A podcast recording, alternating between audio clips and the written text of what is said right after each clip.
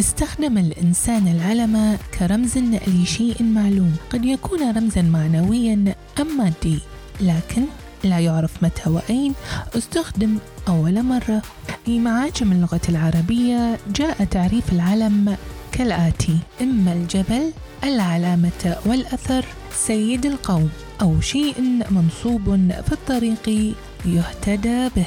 وجاء اسم علم برنامج للحوارات والنقاشات ليكون رمزا لمنصة إعلامية تفاعلية.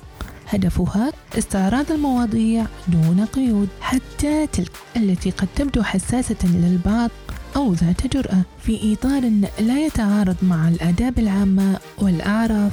وراء كل علم حكاية رسالة أو حدث. نحن هنا في الحياد تاركين لحضراتكم الاستنتاج والحكم.